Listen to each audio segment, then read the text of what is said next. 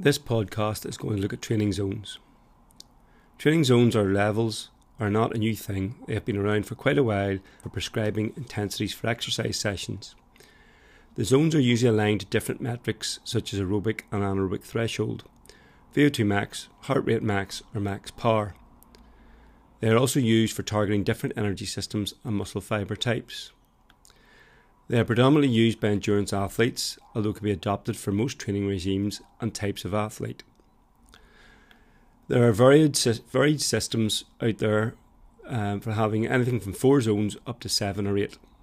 Some systems will have subcategories within their zones, such as 5A, B, and 5C, whereas other systems would separate these into different zones 5, 6, and 7. There'll be some types of metrics to indicate the intensity of the zone, typically heart rate, speed, pace, uh, uh, rate of perceived exertion, or power. Some will base the zones on maximal numbers, such as max heart rate, and maybe also resting heart rate along with that to give a heart rate reserve, or others on some type of threshold, such as lactate threshold, for instance, in cycling, where functional threshold power is used to represent lactate threshold. Levels. I'm not going to go through any specific training zone model, but will give you a generic, generic overview of commonality between various models.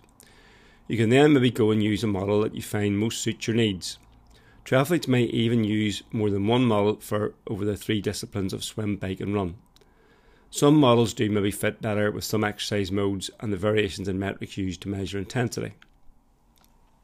So, zone 1 or level 1 for most models is very easy and usually relies below what people would refer to as the aerobic threshold. Energy for this zone will pretty much exclusively be provided by the aerobic system, and once we kick-start the system, will burn nearly exclusively fats. The zone, unless done for a long period of time, will not stress the body enough to bring about much in the way of fitness or performance adaptations. It is a useful zone for the recovery between hard intervals or for recovery sessions it is unlikely you will do an awful lot in this zone. Zone 2 is often referred to as an aerobic zone, funnily enough because it targets the aerobic energy system and will give us adaptations to improve our use of the system. It's still pretty easy and will use predominantly fats as a fuel, making us also more efficient at burning them. That is why some intensities around here will sometimes be referred to as fat burning zones. But note, the harder you go, the more calories you burn, and the higher intensities of exercise, you can actually burn more fat calories. It's just that they're a smaller percentage of the total calories that you're burning. To get the full picture, we often need to look at both the percentage and the total amount to give us a proper judgment. For instance, would you rather have 100% of £10,000 or 10% of £100,000? Give me the 10% any day. This zone will be where we do our long runs or long cycles, usually slow and steady. For some coaches, this easy stuff, as it may get referred to, should make up about 80% of our training load. But it is not like the easy stuff in Zone 1, where here we do get adaptations happening to this level of stress. Zone 3 is shunned by some coaches and experts, but the default pace of many athletes. As well as being shunned, some others see it as a sweet spot for best of all worlds. In here, you will be able to you'll be below threshold, but it causes a bit more stress than zone 2. In the real world, where we go for zone 2 workout, we will often creep up to zone 3. When the gradient goes up a bit, and it, it does occur, make sure it doesn't become the default.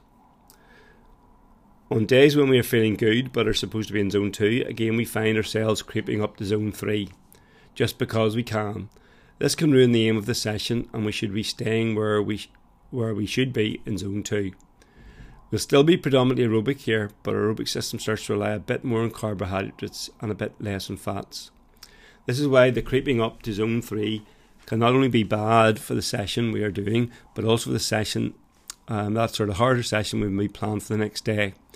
We're using up carbohydrates from the muscle that we may be able to totally replace, not, not able to totally replace for the next day we are maybe not recovering properly from the previous training because the training zone two was being um, useful for helping us to actually recover.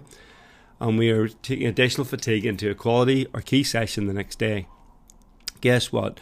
You don't hit the number the next day, and the key session numbers don't get hit, meaning the fitness adaptations that the key session should have brought about don't happen. For some athletes, this becomes the default, and easy sessions always get done harder, and harder sessions then become easier, and we get this situation where all the training ends up somewhere in the middle. On the other hand, some coaches, particularly in cycling, will use the upper part of Zone 3 as what they see as an effective training session or sweet spot. Zone 3 may also be race pace for certain distances, and so we also need to do sessions in here just to get used to the race pace. So, whatever your take on it, don't avoid it completely. Especially, for example, if you're a triathlete who's 70.3s. The race may well be quite, uh, quite considerable amount the race may be well in this zone 3, and you need to get used to it. Zone 4, for most models, this tends to be around the aerobic threshold, just below and just above it. For some models, Zone 4 might actually cover everything above this as well, but more now split above threshold into various zones or subzones. This is pretty hard work in this zone. Your threshold is an intensity that you can hold for about an hour. Zone 4 and above will often be used for intervals, and these zones we are starting to rely more and more on carbohydrates and less on fats. And as we keep going above zone 4, then we get to the point where we rely exclusively on carbohydrates and we become more and more anaerobic. You may be uh, do some long intervals in this zone, zone 4, or if shorter intervals, then usually a relatively long rest period, short rest period will be used. When we look at work to rest ratios for intervals, generally the higher the intensity, then work to rest ratio will get bigger. For example, the interval at threshold may be 5 to 1, meaning 5 units of work to 1 unit of rest, 5 minutes on to 1 minute recovery. For sprinting, this may be 1 to 20, meaning maybe 10 seconds of all out sprint effort, followed by 3 minutes or 20 seconds of rest. Zone 5 and above will usually be intervals in terms of training, but shorter speed endurance events may also take place at the lower end of these zones. These zones will include intensity at VO2 max, which you may be able to maintain for about 5 minutes, right up to all out sprints that will last only seconds. Depending on your event, some of these upper zones may not be part of your training at all, but the very least, many endurance athletes will benefit from training intensities around their VO2 max and the adaptations that will, that will bring about. When it comes to hitting the numbers for these intervals, they usually need to be done after an easy day and will require adequate recovery afterwards. They may have big benefits, but they usually need to be carried out fresh and will soon burn you out if you use too frequently. A few wee things to think about. If you're a multi sport athlete, then needing to use different paces or speeds between exercise modes will seem obvious. Your level 1 speed on a bike, for instance, may be your level 3 or above speed on a run, and even more so in the water. What's less obvious though is that some people use the same max heart rate for all three to predict their zones and use the same heart rate zones for each. However, whereas resting heart rate will be the same, max heart rate will vary for all three events due to the difference in weight bearing, muscle mass being used, and even body position against gravity. This will be most evident in going from something like a run to a swim. But to see the effect of body position, sit at a constant intensity on a bike, stationary bike, and monitor your heart rate between an upright position with hands off the bar, so um, straight up, and then going back onto the bars with the body lean needed to do that. Even better, go right down onto the drops. Look what happens to your heart rate. Your heart rate will drop when you drop down onto the bars. If the training is to work, you get fitter. This means that the metrics you base your heart zones on, or your zones on, will change. Power, speed, or pace at threshold will go up. Max heart rate may not change, but resting heart rate will do. So if you're using heart rate reserve, um, this will increase, meaning you need to change the heart rate zones you're using. All this means that you need to retest at regular intervals. Tests should be carried out every 48 weeks, depending on what you're testing, the time of the season, and your training history. Benefits of using our zones. Firstly, they provide a systematic and logic approach to training and can be used in conjunction with periodization and principles of training. They can help provide focus, not just for individual sessions, but planning out the week, the months, and the years.